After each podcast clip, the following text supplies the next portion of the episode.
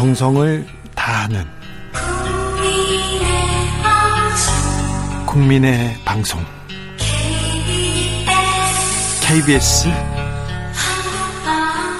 주진우 라이브. 그냥 그렇다고요.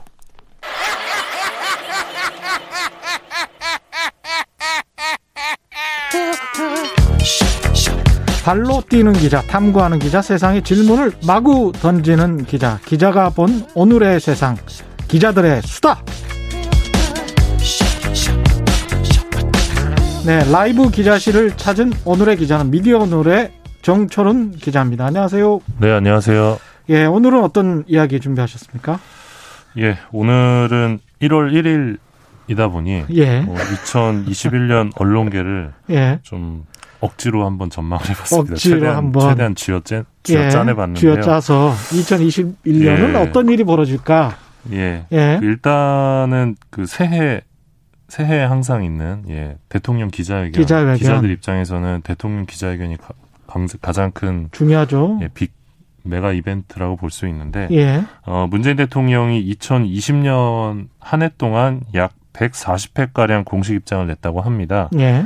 어, 입장문 형태가 가장 많았고, 뭐, 간담회, 현장 방문, 연설, 뭐, 이런 형태들이 있었는데, 음. 어, 기자들과 이제 질문을 받는 기자회견은, 어, 지난해 1월 14일 신년 기자회견이 전부였다고 합니다. 한 번밖에 없었어요? 예. 예. 네, 아시겠지만, 이 대통령이 직접 기자회견을 진행하면서, 예. 이 짜여진 각본 없이 자유로운 질문과 대답이 이어지는 형식으로 이제 매년 기자회견이 진행이 됐는데 이전 예. 정부와는 되게 차별화된 모습이어서 예. 이제 뭐 호평도 있었던 걸로 알고 있습니다. 근데 음. 기자회견이 너무 적은 거 아니냐 근데 예. 그런 이야기들이 좀 있었는데요. 예. 어 그래서 올해 신년 기자회견에 대한 뭐 기대 이런 음. 것들이 좀 있습니다. 진행되지 않을까 싶은데 여기서 어떤 질문이 나오고 또 대통령은 어떤 대답을 할지 음. 여기 좀 관심이 모아지고 있습니다. 물론 지금 코로나 상황 때문에 이게 뭐 열리지 않을 가능성도 있다고 보는데요. 랜선으로 열릴 가능성도 있겠습니다. 아, 예, 뭐 이렇게 줌으로 해서 뭐 예. 가능성도 있는데 아무튼 좀 기자회견이 이어진다면 좀 어. 흥미롭게 좀 볼만한 관전 포인트가 많을 것 같습니다. 여러 가지 이야기가 또 많이 나올 거고 네. 기자들이 또 욕을 먹 역으로 욕을 먹을 가능성도 네, 있고. 네, 질문을 좀 잘 해야겠죠. 예. 이동재 전 채널 A 기자 예, 재판 결과도 지금 계속 진행되고 있으니까 이것도 주, 주목해봐야 되죠. 예, 지난해 우리 사회 주요 키워드였던 게 검찰 개혁인데 이 검찰 개혁을 수면 위에 올렸던 사건이 바로 이 채널 A 검언 유착 의혹이 아니었나 싶습니다. 예. 현재 1심 재판이 진행 중인데 아마 상반기 중에는 1심 판결이 나오지 않을까 이렇게 예상을 하고 있습니다.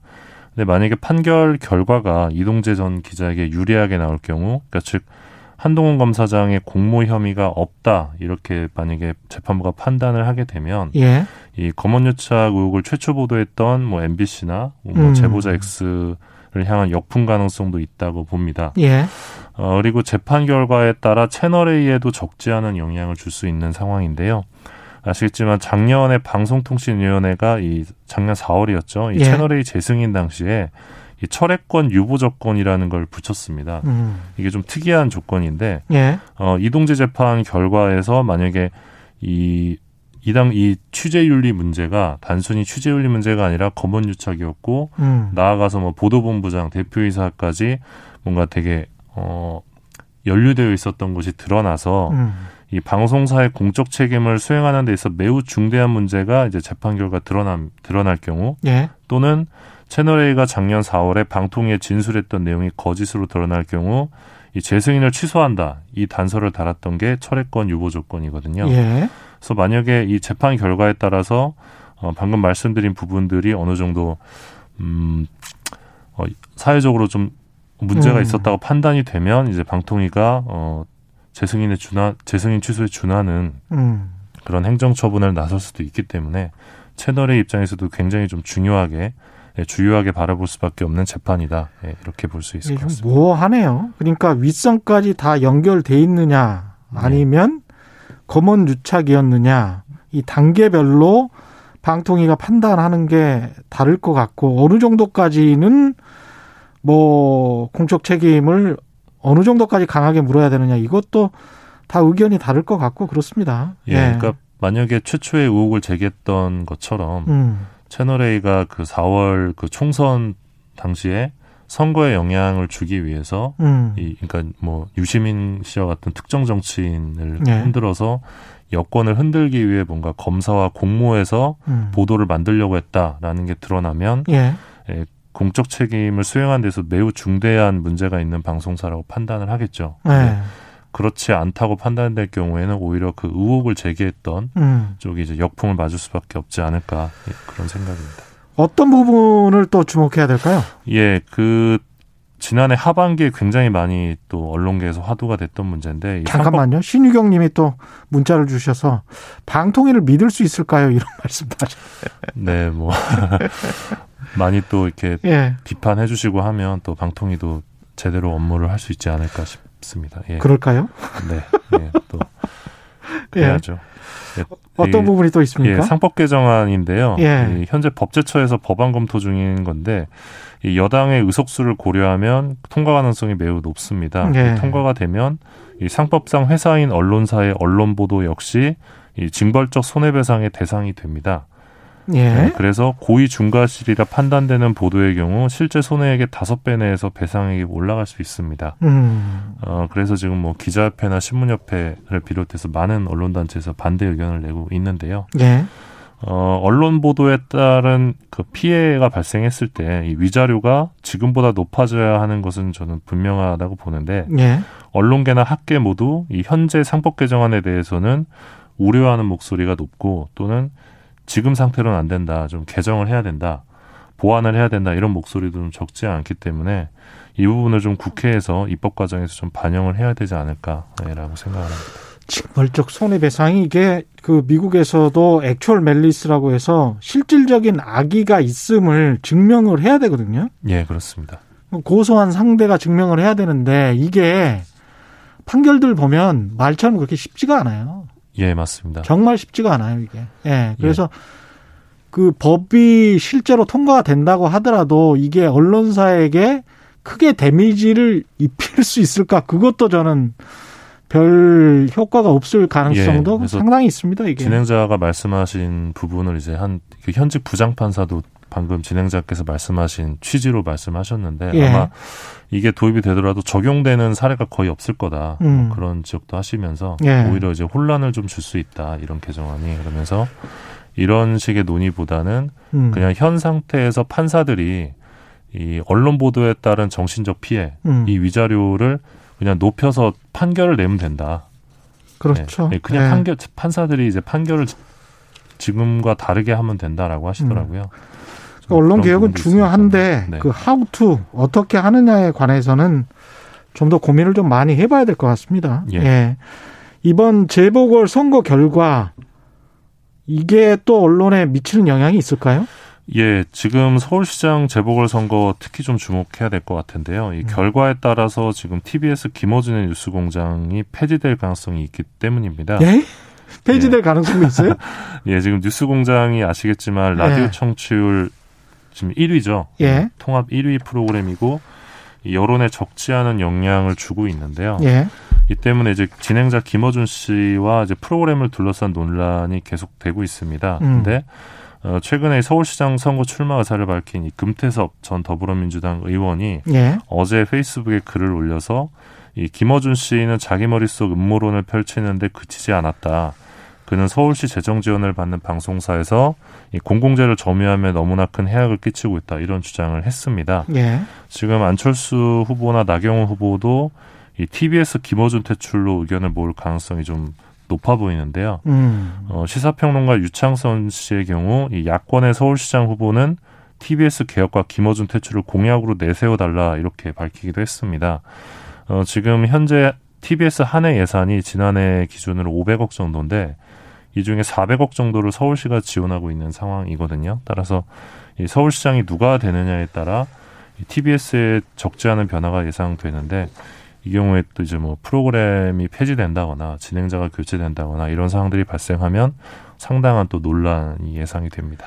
이게 서울시장이 누구냐에 따라서 프로그램이 폐지가 된다거나 TBS에 지원되는 액수가 달라진다고 하면 마치 미국 NPR에서 라디오에서 미국 뭐 공화당이 잡느냐에 따라서 민주당이 잡느냐에 따라서 NPR에 보조되는 연방 정부의 보조금 액수가 달라지는 것 때문에 큰 논란이 있었는데 예.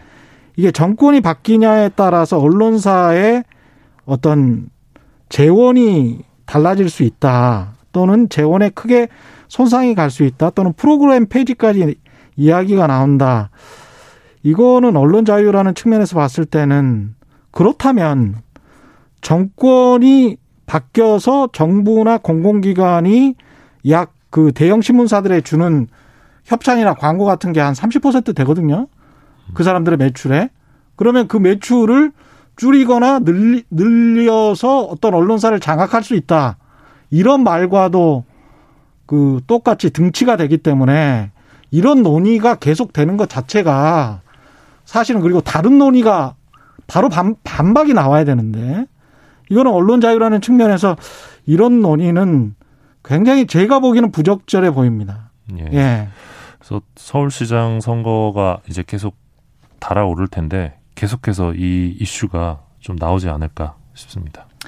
또 어떤 이슈들이 있을까요? 예, 좀 정책적인 면에서 보면 이 당정청이 추진할 것으로 보이는 이 미디어 혁신위원회 요게 좀 업계에서 주목 을 받고 있습니다. 예. 이 돌이켜 보면 우리나라 언론계가 약간 10년 주기로 큰 변화를 겪어왔는데요. 예. 이 1980년 초에 이 칼라 TV가 도입되고 수신료 2,500원이 그때 그때 등장을 했죠. 음. 지금도 2,500원인데요. 그리고 언론 통폐합이 있었고 1990년대 초에는 이제 SBS 민영 방송이 나오고 수신료가 전기세에 포함되고 케이블 TV까지 개국이 되죠. 예. 2000년대 초에는 현재 방송법이 만들어졌고요. 음. 2010년대 초에는 종편이 개국하고 이 한국방송광고진흥공사의 코바코라고 하는데요. 이 코바코의 광고 판매 대행 독점이 위헌이라는 헌법재판소 판단에 따라 이 SBS가 자사 미디어 랩을 갖게 됩니다. 종편도 네. 이제 자사 미디어 랩을 갖게 되고요. 이 미디어 랩은 이제 광고 판매 대행사인데 이 방송사들의 광고를 이제 대신해서 팔아 판매해 주는 곳입니다. 예. 어, 그런 상황이어서 이제 또 이제 2020년이 왔기 때문에 뭔가 큰 변화가 올 수 있는 상황인데 어, 2020년대 이 업계 화두는 이 과거 지상파 3사 독과점 시대에 설계됐던 이 교차 보조 시스템이 무너진 상황에서 좀 방송법제를 재정비하고 이 공영방송의 공적 책무를 강화하고 또 종편과 지상파 간의 규제 역차별을 해소하는 것이 되지 않을까. 이게 어떤 시대적인 과제가 되지 않을까 그렇게 예상을 하고 있습니다. 이 교차 보조 시스템이라는 게 좀 어려운 표현일 수 있는데요. 예. 추가로 설명드리면 90년대 이제 뭐 MBC 사랑이 뭐길래나 KBS 음. 첫사랑이나 SBS 모래시계 이런 드라마들이 60% 시청률을 그렇죠. 찍었잖아요. 예. 그때가 이제 지상파 3사의 시대였고 예. KBS, MBC 시대였는데 그 당시 지상파 3사가 이제 독과점 체제를 유지하면서 예, 광고도 많이 들어오고 돈도 많이 벌었죠. 그래서 잘 나갈 때 만들어진 시스템이 바로 교차 보조 시스템인데 예. 이 너희들이 이제 전파를 이용해서 이제 공공재인 전파를 이용해서 이제 돈을 버는 만큼 어, 어떤 사회적인 다양성 그리고 음. 그러니까 뭐 종교 방송이나 지역 방송이나 혹은 뭐 광고 영업이 좀 힘든 예. 소, 중소 방송들을 도와줘라. 예. 그래서 KBS, MBC, SBS가 광고를 팔 때 같이 이들 방송사들의 광고까지 결합해서 판매해달라. 음. 이런 게 이제 교차 보조 시스템이거든요. 예. 그래서 뭐 MBC 무한도전 광고를 팔면 그 다른 종교 방송이나 중소 방송 광고도 같이 팔아주는 거죠. 예. 근데 이런 시스템이 지금은 무너진 겁니다. 음. 그 올해 MBC 연기 대상에서 대상 받았던 프로그램이 올해 최고 아 지난해 최고 시청률이 7%였거든요. 예. 어 그러니까 지상파 3사 중심의 플랫폼이 무너진 상황에서 이 음. 교차 보조 시스템으로 가면 어 지상파도 망하고 중소 방송도 망하고 다 망한다는 그런 지적이 있습니다. 그래서 예. 어, 다시 좀 재설계를 해야 된다 방송법제를 이번에 음. 미디어 혁신위원회에서 그게 좀 굉장히 좀 중요한 대목이고요. 네. 그리고 관련해서 올해 상반기 중에 이 헌법재판소에서 방송광고 결합 판매 위헌 소송에 대한 결정이 나올 것으로 예상되는데 음. 이게 방송가에 굉장한 파장을 불러일으킬 것 같습니다. 음. 네. 지상파는 그렇고 종편 쪽은 어떻습니까? 네, 지금 종편은 지금 TV조선이 좀 심상치 않은데요. 예. 어, 올해 종합편성 채널이 개국 10, 10 년을 맞는 해입니다. 음. 2011년 12월 1일 개국을 했었는데 예. 어, 최근 약 한 달간 TV조선 메인 뉴스 시청률을 보면 이 지상파 3사, 종편 4사를 통틀어서 KBS에 이어 2위입니다. 어. 두 번째예요. KBS 다음이에요. 예. 어제 메인 뉴스는 7.7이었고 지난주 크리스마스 이브에는 9.2%였는데요. 이게 뭐 표면적으로 봤을 때 미스, 미스트롯 2라는 예능 프로그램이 있습니다. 트로트 관련된. 예. 이 인기에 따른 결과로 보이는데 이 메인 뉴스가 이 미스트로트 바로 앞 시간대인 9시에 편성되면서 좀 일종의 반사 효과 를 노리고 있는 거 아니냐. 예. 네, 그런 지적이 있습니다. 근데 중장년층 시청자들이 점점 TV조선에 대한 뉴스 습관이 익숙해지면 음. 이런 메인 뉴스 시청률 증가세가 계속될 수 있거든요. 그럼요. 이거는 습관이기 때문에. 예. 예, 그래서 TV조선의 왜곡 보도 논란이 하루 이틀이 아니고 굉장히 좀 많은데 음. 이 영향력이 늘어나는 추세로 보여서 이 TV조선에 대한 비평과 견제가 더욱 좀 높아질 필요가 있지 않나 이런 생각을 하고 있습니다. 네. 기자들의 수다. 지금 시간이 다 돼서. 아, 예. 그렇습니다. 네, 지금까지 미디어 오늘의 정초는 기자와 함께 했습니다. 고맙습니다. 감사합니다. 예. 라디오 정보센터 연결해서 실시간 뉴스 듣겠습니다. 조진주 씨 나와주세요.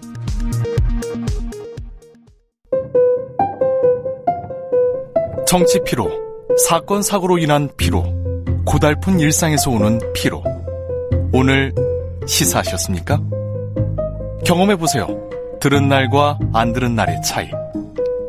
여러분의 피로를 날려줄 저녁 한 끼 시사. 추진우 라이브.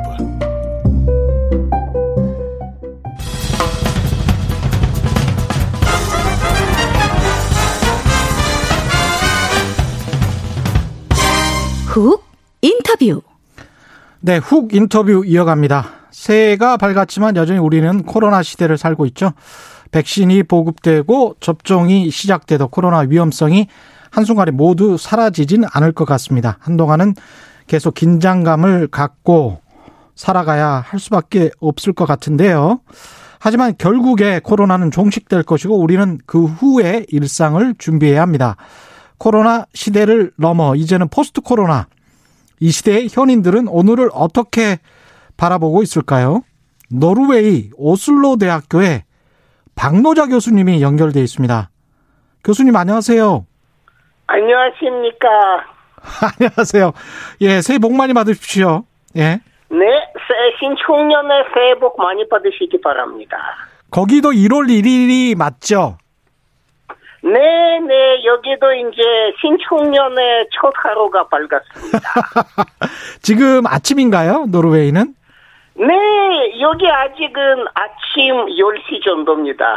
예, 노르웨이 지금 코로나 상황이랄지 노르웨이 상황은 어떻습니까? 뭐, 일단 유럽 치고는 가장 우량한 편에 속하도는, 속한다고는 합니다. 그렇죠. 그러니까 예. 핀란드와 노르웨이가 가장 괜찮은 편에 속하다고는 하는데 예. 대만이나 한국, 싱가포르에 비해서는 확진자의 비율이 한 세네 배 많은 것으로 알려져 있습니다. 유럽에서 가장 괜찮다고 하는데도 한국이나 대만보다는 세네 배 확진자 비율이 높다. 예. 네, 그만큼은 한국, 대만, 싱가포르의 생존력이 좋다는 말씀이 될 수가 있는 거죠. 예, 생존력이 좋다. 같이 갑시다 님이 노르웨이도 신축년이라고 부르는군요. 이렇게 말씀하셨는데요. 박노자 선생님은 한국 분이시잖아요. 그죠? 네, 저는 노르웨이에서 20년 동안 살아왔지만 예. 여전히 이제는 경, 경자년, 신축년 뭐 이제 이런 단위로 여전히 생각합니다. 예. 예. 지금 전 인류에게 2020년은 코로나 빼놓고는 설명할 수 없는 한 해였는데 2020년을 어떻게 기억하십니까, 교수님은? 뭐 저는 개인적으로는 비행기를 거의 탈 수 없었던 한 해로 기억하는데 예. 저한테는 그것이 손실이었다 하더라도 지구한테는 좋았으리라고는 생각합니다. 이제 예. 여행 제한이 많고 하니까요. 그런데 전체적으로는 너무나 많은 사람한테 너무 힘든 한 해였습니다. 그렇죠. 한때 노르웨이에서는 역사, 역사상 최고의 실업률도 기록했습니다. 아. 15%의 실업률이었는데 노르웨이 역사상 이런 거는 처음이었습니다. 아, 노르웨이도 실업률이 15%까지 갔었군요. 어, 록다운 때 많은 이제 작은 기업들이 문을 닫아 갖고 사람들이 이제 밖에 나가게 되고 실업 수단을 받게 됐는데 뭐 실업 수단을 후하게 주니까 또 뭐 물론 그렇다고 해서는 뭐 그런 그그 사람들이 굶고 그런 건 아니었지만 어쨌든 예. 이 정도의 실업률은 널리 역사상 여태까지 없었습니다. 아, 유럽인데도 미국도 한 15%까지 갔었는데 낙다운 당시에요. 4월인가요? 네. 예, 그랬는데 북구 유럽 같은 경우는 특히 유럽 쪽은 실업률을 인위적으로 많이 낮추는 정책을 취하는 걸로 제가 알고 있었는데 그렇지도 않은가 봅니다. 아, 여기 같은 경우에는 일단 사회 안전을 기하기 위해서는 예. 어, 실업, 어, 실업자가 된 사람들한테 되도록이면은 정상적 소득을 적어도 2주, 실업자가 되고 나서 2주 동안은 여태까지의 소득을 그대로 국가가 보존하고, 예. 그리고 그 다음에는 이제 재취업을 돕는 쪽으로 이렇게 하고, 그렇지만은 예. 처음에는 여행업하고 숙식업이 거의 망하는 바람에 그랬죠. 실제 실업자의 숫자가 대단히 많았던 거는 여태까지는 볼 수 없었던 현상이었습니다. 예. 노르웨이에서 본 2020년 한국 사회의 모습은 어땠습니까?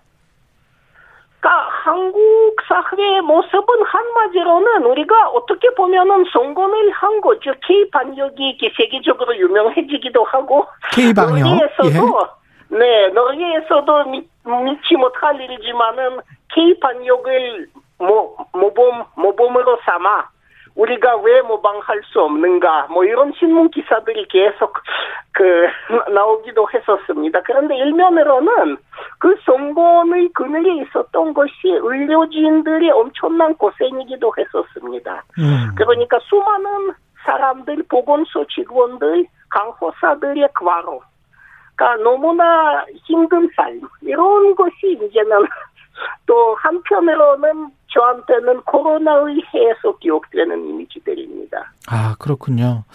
한국은 한국 정치 특히 이제 2020년 검찰 개혁으로 아주 뜨거웠단 말이죠. 그랬는데 물론 뭐 논란도 많았었고 검사들의 반발도 있었고 그랬습니다. 어떻게 보셨습니까?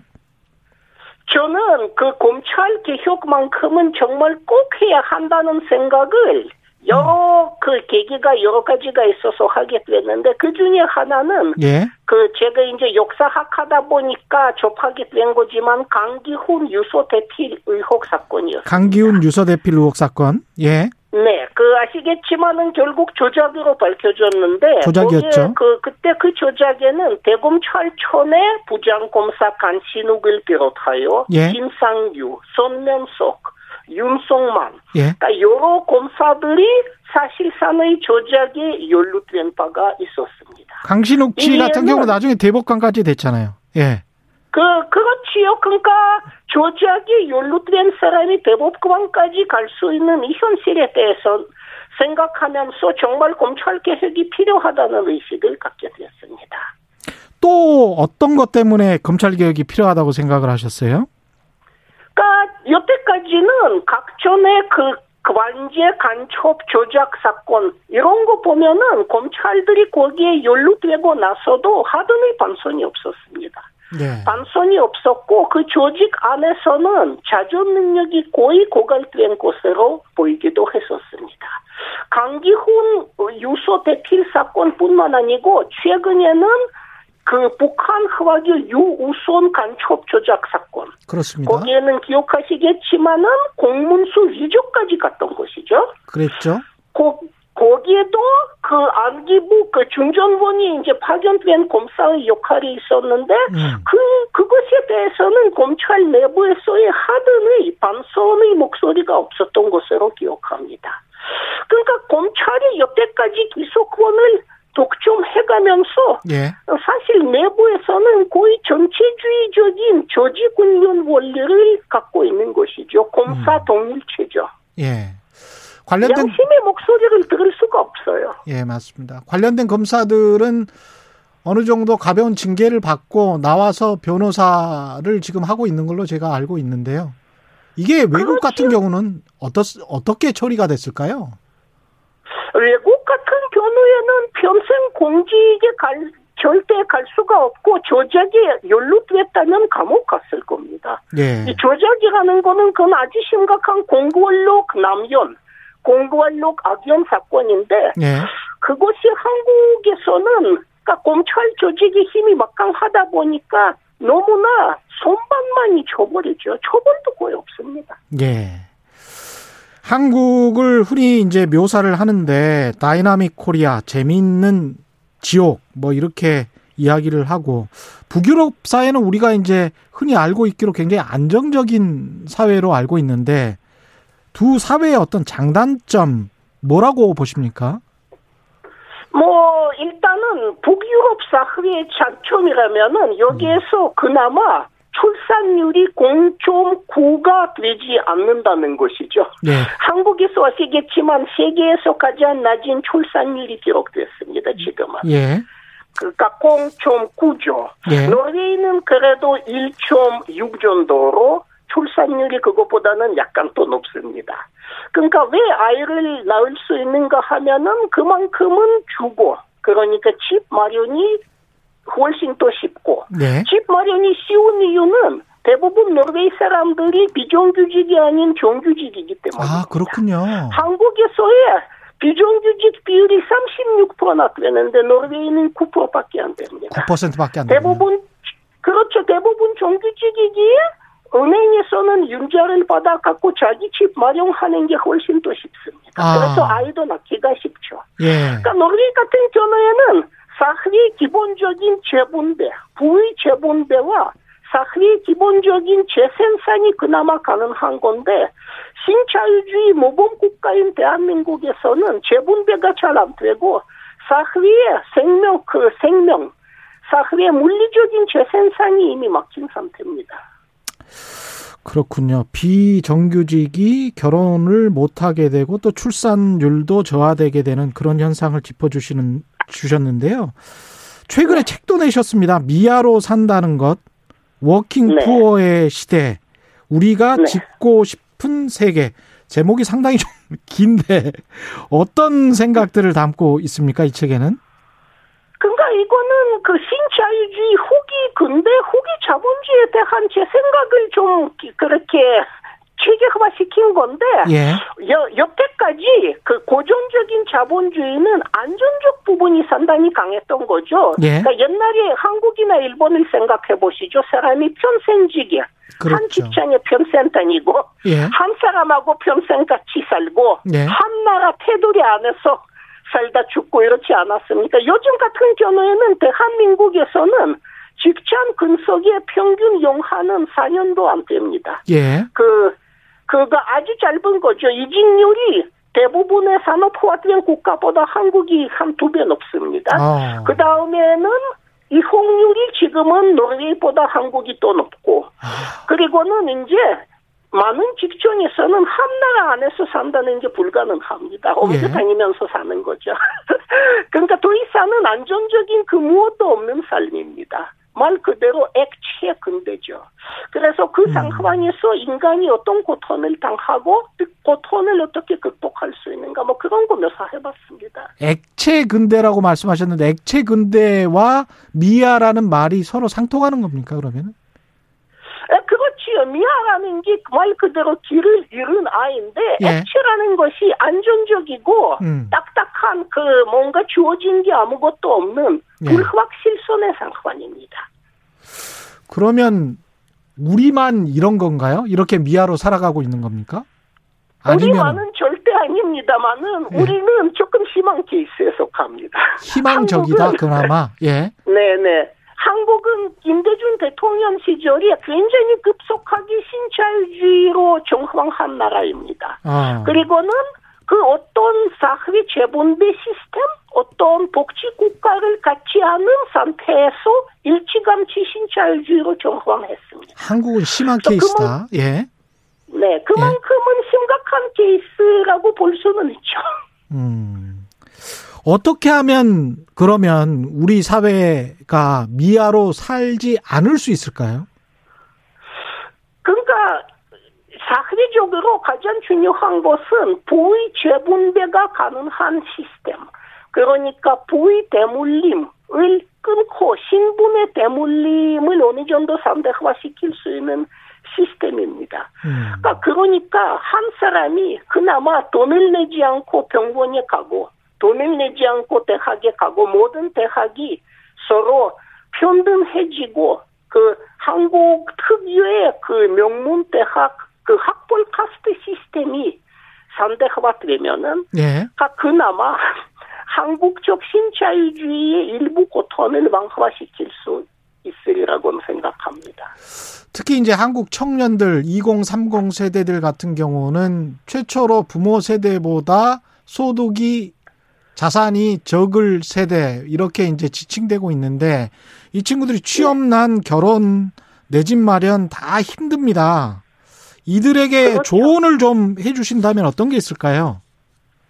그러니까 제가 이분들한테 말씀드리고 싶은 것은 예. 두 가지 제발 믿지 말라는 겁니다. 하나는 모든 게 내 무능력 탓 이런 거 절대 믿지 말라는 겁니다. 아. 무능력 탓이 아닙니다. 예. 대부분의 경우에는 이거 다 사회적인 재난입니다. 음. 그러니까 내 집 마련이 안 되는 것도 지금 서울 에서 아파트 평균 가격이 한 10억 정도 되지 않습니까? 예.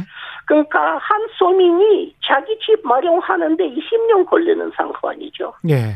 그러니까 이 상황이 그 누구의 탓이라기보다는 시스템 탓이고 그거는 이제 피해자들이 기억했으면 합니다. 그래야 자기 파괴적인 자기 탓을 안 하는 거죠. 음. 그리고 또 하나는 억울하면 출세하라 이런 말 믿지 않았으면 합니다. 그렇죠. 그 억울한 사람이 99%는 출세할 수 없는 것이 동서고금이 철칙입니다. 그러네요. 억울하면은 예. 억울한 다른 사람을 찾고 그 아. 억울함을 같이 토하고 그리고 더 이상 누구도 억울하지 않게끔 같이 해야죠. 연결하고 연대가 돼야 되겠습니다. 예. 그렇죠. 억울한 사람이 출세 다들 출세하기에는 억울한 사람이 너무 많아요. 음. 이런 사회에서 언론의 역할은 어떻게 생각하십니까? 오히려 능력주의랄지 이런 것들을 훨씬 더 과대 포장하고, 예, 억울한 게 당연한 걸로 몰아붙이는 그런 언론들도 많은데요. 그러니까 지난 재작년하고 작년에 예를 들어서 한 달에 네이버 기사 통계 보시면은요. 예, 조국 표천장으로는 한 3만 건에서 10만 건 이렇게 오- 오르잖아요. 그런데 음, 동시에 대한민국에서는 1년에 고독사 당 하는 사람만 해도 2,400명 정도 됩니다. 예, 그러니까 혼자 죽는 사람들이죠. 대부분 독거 노인들입니다. 예. 그 중에 상당수는 아사합니다. 배고파서 죽습니다. 아사, 그러니까 예, 음식 쓰레기가 넘쳐나는 나라에서 말이죠. 예, 대한민국에서 노인 빈곤율이 46%입니다. 예, 그 부자 나라 치고는 이거는 어디에서도 듣, 듣, 들어보지 못한 숫자예요. 예, 그러니까 노인들이 독거 노인들이 배고파서 그 굶어 죽는 나라에서는 언론들이 이렇게 수만 건의 기사를 표천장으로 올리고 이게 정상입니까? 음. 왜, 왜 구- 굶어 죽는 사람에 대해서 아무도 이야기 안 하죠? 노르웨이 언론 환경은 한국과 좀 다른가요? 어떻습니까? 아, 노르웨이는 그나마 사회 문제에 대해서 훨씬 더 기사량이 많습니다. 사회 문제에 대해서. 그거는 그렇지만 음. 노르웨이에서도 보통 보수 일간지 같으면은 예, 국채면이 한 뭐 전체의 5%도 안 되지만 그것보다는 식단 비평은 훨씬 많습니다. 예. 그러니까 노르웨이 사람들한테 맛집 비평이 국채 문제보다 더 중요하게 예. 있다고 치는 거죠. 교수님 노동 문제에도 오랫동안 천착해 오셨는데 한국의 노동 현실에서 지금 가장 논란이 되고 있는 것 중대재해기업처벌법 이게 아직도 통과가 안 됐거든요. 어떻게 생각하세요? 재해 그리고 산재 사망은 그건 말 그대로 그 전례 없는 참사입니다. 예. 한국의 1인당 그 구매력 기준으로 잰 1인당 국내 촌산 생산은 4만 2천 불이에요. 일본하고 똑같습니다. 예. 그러니까 이미 부자 나라가 다 된 건데 이 노동의 현실은 가난한 나라에서도 가히 볼 수 없는 천국입니다. 음. 그러니까 지금 한국의 그 산재 사망률이 유럽 평균보다 한 세 배, 한 세네 배 높은 것이죠. 그러니까 동유럽, 남유럽까지 포함해서요. 예. 그리고는 실제로 노동자가 죽고 나서 제대로 처벌받는 경영자 예. 그리고는 사업주가 없습니다. 사실상 거의 없습니다. 실현을 안 받아요. 음. 그러니까 그러니까 계속해서 이 상황이 반복되는 거죠. 교수님 2021년 어, 계획도 궁금하고 마지막으로 우리나라 국민들에게 보내는 어떤 희망의 메시지 같은 것 있을까요? 그러니까 그제 계획은 저는 이제는 그 이거 하니까 그냥 작업을 해가면서 예. 어, 잘 되면은 금년에 한국 문화를 통해 본 음. 한국 사회주의 운동사 책을 내려고 합니다. 예. 계속 연구하시는 아, 그리고- 것이고요. 예. 예, 메시지 우리는 그 지난해에 너무나 고생이 많았던 것이죠. 예. 그래서 어, 앞으로는 우리가 그 뭐, 뭐라 그럴까 고생하는 사람이 그만큼 행복하게 살 수 있는 세상 그런 세상 만들기 위해서 다 같이 노력했으면 좋겠습니다. 고생하는 사람이 행복하게 사는 세상 그런 세상을 만들자. 예. 다 고맙습니다. 공물주가 아닌 실제로는 반역 같은 일에 고생하는 사람이 행복하게 사는 세상 만들었으면 좋겠습니다. 네, 고맙습니다. 지금까지 노르웨이에 감사합니다. 계시는 박노자 교수였습니다. 고맙습니다. 감사합니다. 네. 교통정보센터 연결해 볼까요? 정현정 씨 나와주세요. 테이크아웃 시사 나왔습니다. 오늘도 하나 챙겨가세요. 주진우 라이브.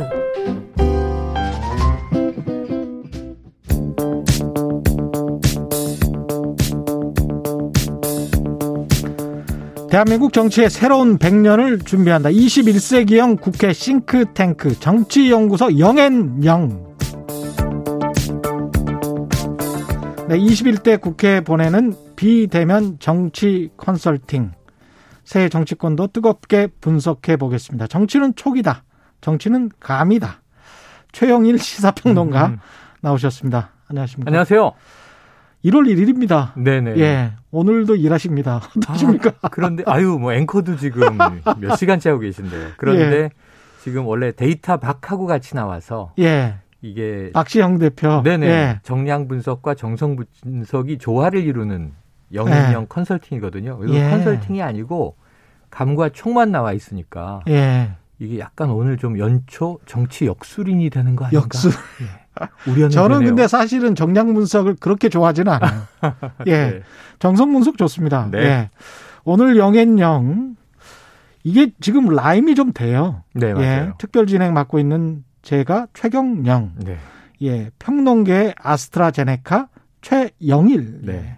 영행 영앤정님. 아, 그러네요. 근데 왜 평론계 아스트라제네카는 왜 아스트라제네카요? 왜냐하면 바로 지난주부터 예. 방송가에 많은 분들이 확진이 되셨어요. 아. 그리고 또 이 같이 방송을 했던 분들은 밀접 접촉자로 자가격리가 되셨어요. 예. 그래서 이 바쁜 연말 연초에 예. 평론가, 변호사 뭐 여러 분 방송하는 분들이 예. 지금 대거 자가격리에 들어가 계십니다. 예. 그러니까 저도 다 아는 분들이거든요. 아. 근데 저도 검사를 받고 음성 판정을 받고 저는 당연히 어 저는 자가격리다. 어. 그리고 이제 영화도 여러 편 뽑아놓고 소설책을 쌓아놓고 예. 연말 연초에 한 일주일 자숙 모드에 들어갈 준비를 하고 있는데 예.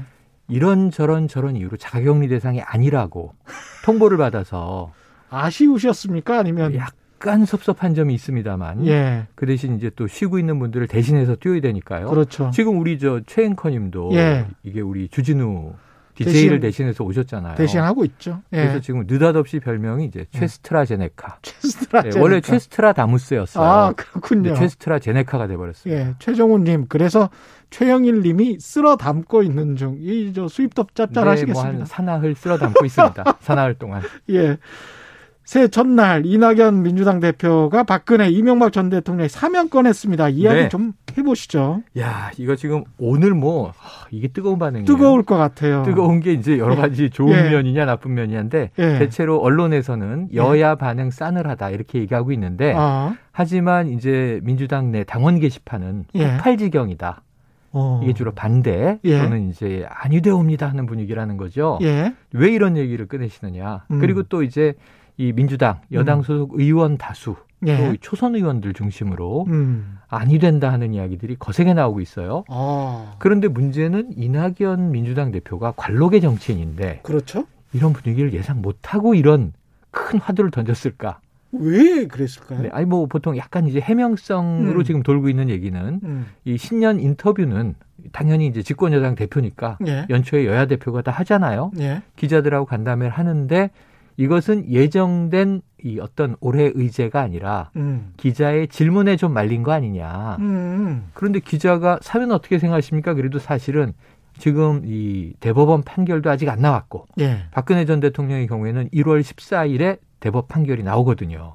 그게 이제까지 스탠스였잖아요. 네. 예. 아, 지금까지 스탠스였고 예. 그걸 뭐 이 저 갑자기 애드립으로 생각한다고 해도 예. 모를 리가 없는 확고부동한 분이에요. 그런데 대표가 그리고 네. 그게 기자에게 휘말릴 그런 어법을 아, 가지고 맞아요. 계신 분이 아니에요. 맞아요. 기자를 오히려 끌고 가면 끌고 갔지 예. 휘말릴 스타일의 분은 아닌데 예. 그렇다면 뭔가 넌지시 한번 이것을 제기해 보리라 하는 생각을 작심하고 계셨을 것 같은데 음. 그 이유 그 이유에 대한 예. 그 내심에 대한 이제 해석이 구구한 거예요. 예.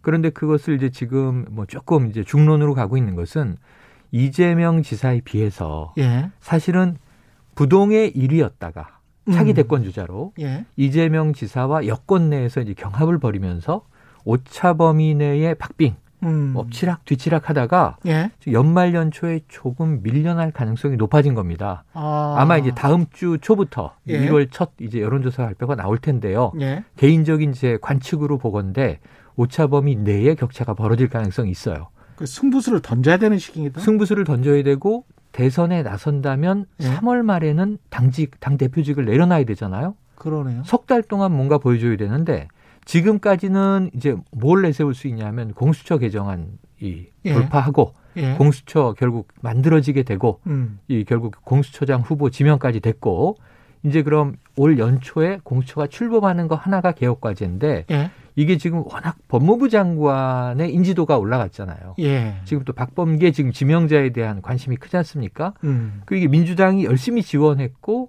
그리고 이제 야당의 반대를 무릅쓰고 강경하게 개정안도 통과시키고 한 공은 분명히 있지만 예. 이 개혁의 과정이라면 공은 있지만 이게 이낙연 당대표 혼자 뭔가 내세우긴 어려움이 있거든요. 음. 그래서 자신의 이미지, 예. 이미지를 이제 만들어야 할 텐데 이미지가 없다라는 비판이 많았던 거예요. 어. 이재명 지사는 여전히 예. 선명하다, 사이다다, 음. 어 이제 강성진보다. 예. 어쩌면 이건 이제 득이 될 수도 있고 실이 될 수도 있지만 그렇죠. 명확하게 자신의 지지 그룹을 구성하고 있는데 음. 지금 이낙연 이 대표의 경우에는 명확한 세력. 그럼 친문 그룹이 나를 지지하는가? 이것도 예. 고민이 있는 시점이에요. 음. 그래서 결국은 승부수를 던지는데 그 승부수가 호남의 주자이기 때문에 예. 이 DJ, 제2의 DJ, DJ의 이미지를 차용한 것은 아닌가. 아. 왜냐하면 이제 과거에 대통령 당선인이 됐을 때 고 김대중 대통령이 이. 김영삼 대통령에게 예. 자 전두환 노태우 사면을 건의하면서 예. YS가 받아들이고 그때 사면이 이루어졌거든요. 음. 그때 사실은 이 저 국민의 정부가 열리면서 예. 화합 통합의 방점을 찍는 데는 도움이 됐어요. 음. 역사가 길게 가서 지금 또 이제 이 전두환 씨는 추징금 또 나- 얘기 나오고 예. 이 사자 명예훼손 이제 예. 또이 그 실형 나오고 이제 처벌 나오고 그런 상황인데 집행유예가 됐습니다만 음. 그래서 이제 그런 면에서 어찌 보면 지금 워낙 1년 내내 뭐 추운 갈등을 필두로 하여 음. 나라가 어수선했고 여야도 협치는 물 건너 갔었다. 아. 그렇다면 어쩌면 대권 주자로 나가기 전에 한번 음. 자 이렇게 통합을 만들어낼 수 있는 물꼬를 틀 수도 있다라는 걸 보여주려고 함에 있어서 음. 이좀 아주 강한 당내에서는 오히려 지지그룹에서는 정말 거센 반대가 일 수도 있는 것. 근데 지금 일정 부분 성공은 한 게 노이즈 마케팅으로는 성공을 했어요. 오늘 그렇죠. 하루. 온통 다 이 화제예요. 정치권은. 어떻게 보면 네. 또 중도 화합형 인물로 자리매김할 수도 있겠죠. 본인도 네. 그걸 노리고 하는 것일 수도 있겠고. 어, 그래서 예. 지금 어쩌면 이제 이재명 지사 쪽은 강성 진보 음. 또 이제 아주 선명성을 이제 강조하는 예. 야당과는 타협 없다 이런 기조의 지지가 몰려 있다고 한다면 예. 중도 그룹은 누가 가져가나 어. 그럼 나는 오히려 다른 방향으로 차별화해 보자라는 어. 아이디어일 수도 있습니다. 여기는 그럼, 예. 집토끼가 이미 있다. 그렇죠. 뭐.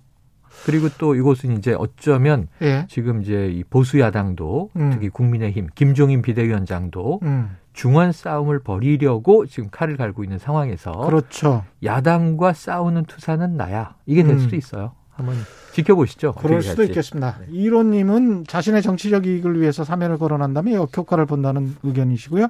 2081님, 사면의 뜻을 한 번 더 생각해 봅시다. 과연 그 죄를 벌써 용서할 준비가 되었나요? 이런 말씀하셨고요. 여당 쪽 살펴봤고 야당 쪽은 김종인 비대위 임기가 올해 4월까지인데 네. 이거 어떻게 되는 겁니까? 그 다음에는? 그, 그 다음에는 이, 이번 그 재보선의 결과에 따라서 아, 이 김종인 비대위원장의 주가가 음. 어떻게 될지 경우의 수는 네 가지예요. 예, 예를 들면 서울과 부산을 야권이 이번에. 지자체장을 탈원한다. 예, 그러면 4월 말이 문제가 아니라 대권까지도 예. 저는 거의 당권 잡고 갈 가능성이 있다고 봐요. 대권까지도 김종인 대표가 그럼 이제 비대위가 아니라 예. 아예 그냥 이제 전당대회도 대표. 한번 하고 예. 대표 체제로 가자. 예. 지금 서울과 부산을 탈환했다는 건이 음. 국민의힘 입장에서 또 엄청난 의미를 갖는 거죠. 본인이 직접 나설 가능성도 있습니까? 어, 그 가능성도 예. 없지 않다는 게 대부분의. 평가입니다. 예. 아, 사실은 마음속으로는 음, 그 어떤 권력 의지가 끓고 있는데 지금은 차마 얘기할 수 없고 예, 지금 서울만 해도 서울은 그래도 민주당 아닌가? 예, 부산은 뺏길 수도 있지. 그렇죠. 이게 이제 두 번째 시나리오죠. 예, 서울은 민주당이 지키고 음, 부산은 이 저 탈환했다. 야당이. 예, 그래도 김종인 비대위원장은 이 정도면은 충분히 선방했다라고 평가받을 수 있다는 거예요. 야, 이제 둘 다 가져오면 금상첨화고. 그렇죠. 그럼 이제 당권 잡고 가는 거고요. 예, 그럼 이제 서울은 놓쳤지만 음. 부산은 잡았다. 그럼 이 정도만 해도 이제 대권 한번 해볼 만 하지 않아? 음, 나설지 모르겠습니다만 예. 킹메이커 역할은 또 보장된다고 볼 수 있겠죠. 그렇죠. 요게 바뀌는 경우가 있는데 이건 낮은 경우의 수지만 예, 부산을 민주당이 가져갔는데 서울을 만약에 국민의힘이 가져갔다. 어, 이것도 놀라운 일이 벌어지는 거예요.